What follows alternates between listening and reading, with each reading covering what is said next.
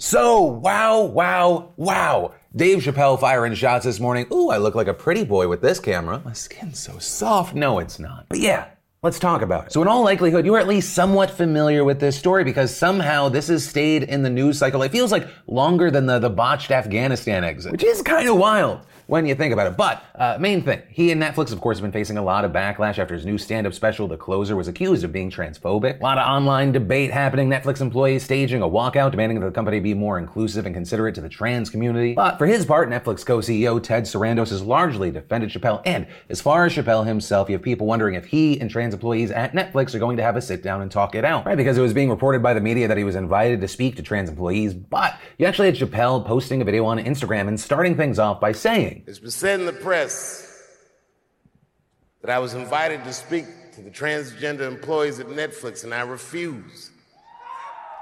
That is not true. If they had invited me, I would have accepted it, although I am confused about what we're speaking about. With him going on to say that he has seen what everyone has said about him and adding, You said you want a safe working environment at Netflix. Well, it seems like I'm the only one that can't go to the office anymore. He then says that everyone's painting this as though it's him versus the LGBTQ community, but saying he doesn't see it that way. Instead, saying he views it as a problem surrounding corporate interests and what he is and isn't allowed to say on the stage. Regarding the idea that he's being canceled, he noted that he made a documentary and was invited to a bunch of film festivals, but after the controversy, he's no longer welcome at those. And when this controversy came out about the closer, they began disinviting me from these film festivals. And now, today, not a film company, not a movie studio, not a film festival, nobody will touch this film. Thank God for Ted Sarandos and Netflix He's the only one that didn't cancel me yet. Though in this, he announced dates in select cities where fans can attend a screening of that documentary. With Chappelle then going on in his set to say he's willing to meet with the trans community, but he doesn't want to be summoned by them. He refuses to bend to their demands, and in fact, issuing three demands of his own. First of all, you cannot come if you have not watched my special from beginning to end.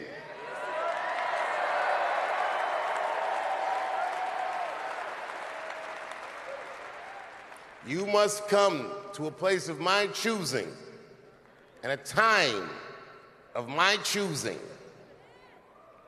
And thirdly, you must admit that Hannah Gadsby is not funny. And the shots were fired. And in case you missed this, Hannah Gadsby was one of the many people who spoke out about the controversy. If you don't know her, she's a comedian slash performance artist with shows like Please Like Me, who also has a hugely popular Netflix special, Nanette, a few years back. With Gadsby actually becoming part of this story because Sarandos actually named her in one of his statements. Right back when he was trying to say, hey, wait, Netflix is actually an inclusive platform because we've showcased content like hers. Though we saw Gadsby shooting back at Sarandos at that time on Instagram. Writing just a quick note to let you know that I would prefer if you didn't drag my name into your mess. Now I have to deal with even more of the hate and anger that Dave Chappelle's fans like to unleash on me every time Dave gets $20 million to process his emotionally stunted partial worldview. Fuck you and your amoral algorithm cult. I do shits with more backbone than you. That's just a joke. I definitely didn't cross the line because you just told the world there isn't one. Right, and so after Chappelle released this new video, Gadsby was then trending on Twitter, tons of people uh, defending her, tons of people going after her. Those defending saying things like Gadsby used her comedy platform in order to talk about how being constantly dehumanized wears away the soul. She broke what to Chappelle is the cardinal rule rule of comedy and stop taking the fucking joke. You also had some accusing Dave Chappelle of being guilty of the thing that he's accusing Hannah Gadsby of, with the likes of Hasan Piker chiming in. It was just like a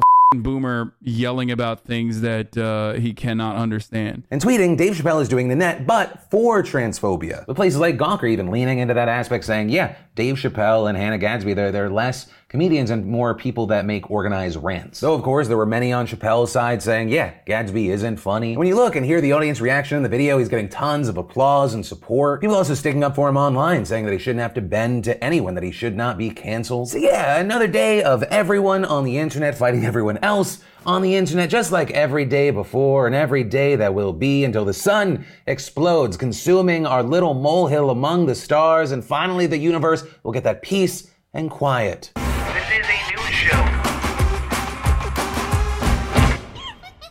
Yeah, the uh, Earth's eventual doom aside, I-, I would love to know your thoughts regarding the, the Dave Chappelle, Hannah Gadsby Netflix story. I've seen takes from Dave Chappelle's an icon, a free speech hero. We need to support him. He's the best. All the way to people saying, no, Dave's horrible. He's acting like a victim, but he's the person that's spewing all this hate. Yeah, I'd love to know what camp you land in or if you're somewhere in between. Any and all thoughts, I'd love to hear from you in those comments down below. Then, and you better hit the like button for this story, uh, let's talk about cocaine hippos. So, unless you're a big cocaine and or hippo aficionado, you might not have known that Colombian drug kingpin Pablo Escobar had cocaine hippos. Legally smuggling several hippos onto his estate back in the 1980s, but after his death in 1993, their offspring were abandoned on the property, and with no natural predators, they thrived and multiplied. With scientists long warning that hippos threaten biodiversity, urging the government to either kill or sterilize them, the government deciding to do the latter option using a chemical contraceptive developed by the U.S. Agriculture Department, that leading to an animal rights lawyer suing, arguing that there was a safer alternative. And then recently, in a parallel lawsuit filed in the U.S. by the Animal Legal Defense Fund, they asked the U.S. District Court in Cincinnati to give the hippos interested person status so that two experts in wildlife sterilization from Ohio could be deposed in the Colombian case. And the court did just that. And while experts have said that, you know, this U.S. court order, it might not have weight in Colombia, this is very big because this ruling is believed to be the first of its kind in an American court. And as a result, you had animal rights groups celebrating the move as a major historical victory. Where the U.S. justice system just granted animals personhood status, with the ALDF calling this ruling a critical milestone in its fight to have the legal system recognize enforceable rights for animals. But yeah, I guess the main point of this story is that animal rights in the U.S. may have just drastically advanced because drug kingpin Pablo Escobar could not just stop at flooding Colombia with cocaine, he had to flood it with hippos too. But from that, I want to take a second to thank the fantastic sponsor of today's show, NordVPN.com slash Phil. Now, longtime viewers know that I've spent the last few years telling you about NordVPN, so I'm going to take time to remind you why you should use it. Right, with holiday travel around the corner, you want to be protected when waiting in airports or train stations. It's just not worth the risk of using your phone or tablets on a public server. With Nord, you are always protected, and with their strict no logs policy, they don't track, collect, or share your private data. Also, speaking of airports, NordVPN gets you that uninterrupted streaming, so you can say bye bye to buffering. Like, especially when traveling with the kids, being able to get that content anywhere, anytime, uninterrupted is a game changer. Just because you're making sure you're protected doesn't mean you should have to deal with slowdown. And just one account lets you connect and secure up to six devices in any combination, so you can protect yourself and a loved one or two. So hey, make NordVPN a part of your online security plan. Head on over to nordvpn.com slash Phil right now to get a huge discount on a two-year plan plus four additional free months. And I say right now because those four extra months could be gone tomorrow. So if you're thinking about getting NordVPN, now is the time to do it. Plus, hey, it's risk free with Nord's 30 day money back guarantee. Then, in wow, this is gonna get way uglier before it's over news, we should talk about what's happening with Kesha and Dr. Luke. And to bring you back up to speed because it's been a minute, back in 2014, Kesha accused music producer Dr. Luke of sexual, physical, verbal, and emotional abuse to the point where she said she nearly lost her life. And since then, there's been a legal back and forth, lawsuits filed, cases dropped and dismissed. But today, we're talking about a continuing lawsuit where Dr. Luke is suing Kesha over the rape accusation and Kesha is countersuing. And it's very likely we're going to be learning a lot because last week a judge denied Sony's request to keep certain documents and contract information confidential. Also, today you had the Hollywood Reporter saying that Dr. Luke plans to allege that Kesha's rape allegation has cost him $46 million. Apparently saying that he made $78 million between 2006 and 2015 for producing and writing Billboard chart toppers, but saying that after the allegations from Kesha, artists stopped working with him and his income has died. Also, we learned that a judge will soon start deciding what evidence is admissible in the case, and there's going to be a ton of back and forth there. With the outlet reporting that Kesha wants to prevent Dr. Luke from having a psychiatrist testify that her allegations are consistent with a false report, also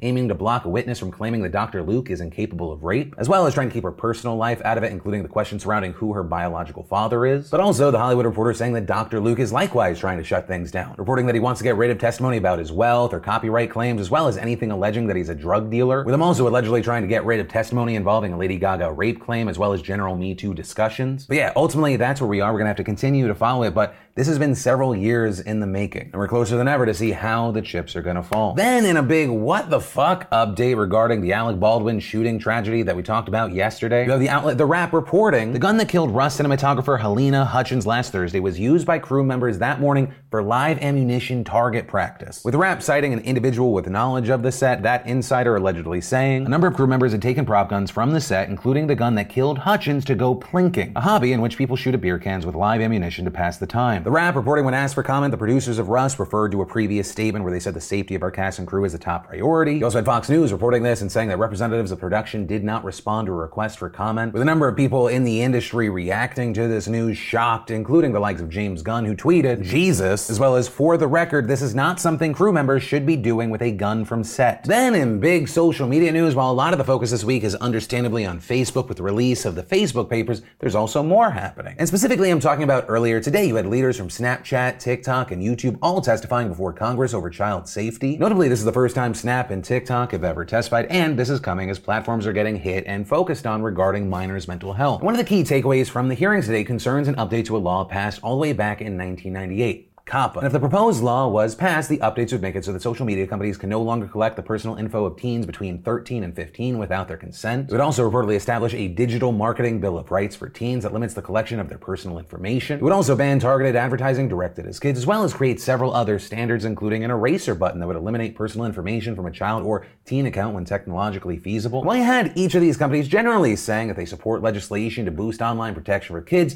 it was very hard to get them to commit to anything specific. With one of the most notable and frustrating exchanges happening between Senator Ed Markey and a Snapchat exec. Try do you, to. do you support my child protection, my teen protection law? Do you I think, support it? so, Senator, we agree that there should be additional protections put against young people to protect them further from. Right. Do So you've had a chance to look at the Child Online Privacy Protection Update that I've introduced. It's been out there for years. Do you support it or not? I think, Senator, we'd love to talk to you a bit more about No, no. some of uh, the we've been talking. Listen, this is this is just what drives us crazy. We want to talk. We want to talk. We want to talk. This bill's been out there for years, and you still don't have a view on it. Do you support it or not? I think there are things that we would like to work with you on, Senator. It's like trying to ask my wife what she wants for dinner. I'm like, you want pizza? You know, I think it's a great question. I think it's something that we should definitely talk about. Okay, Chinese food.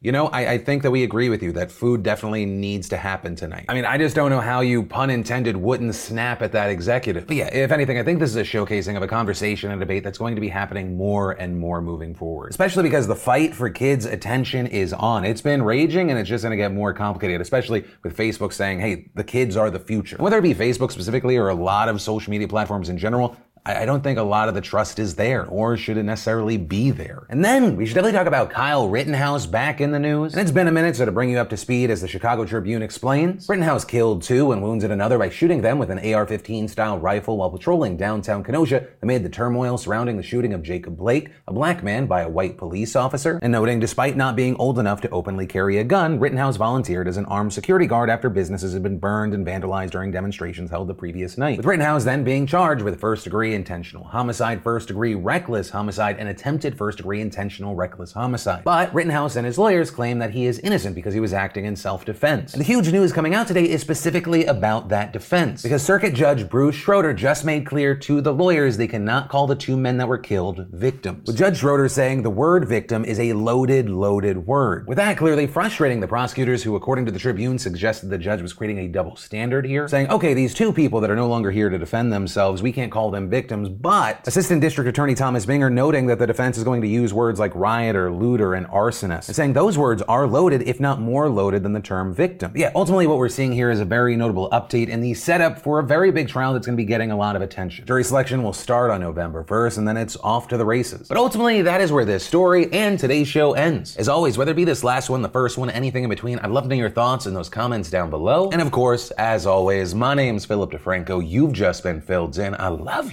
faces, and I'll see you tomorrow.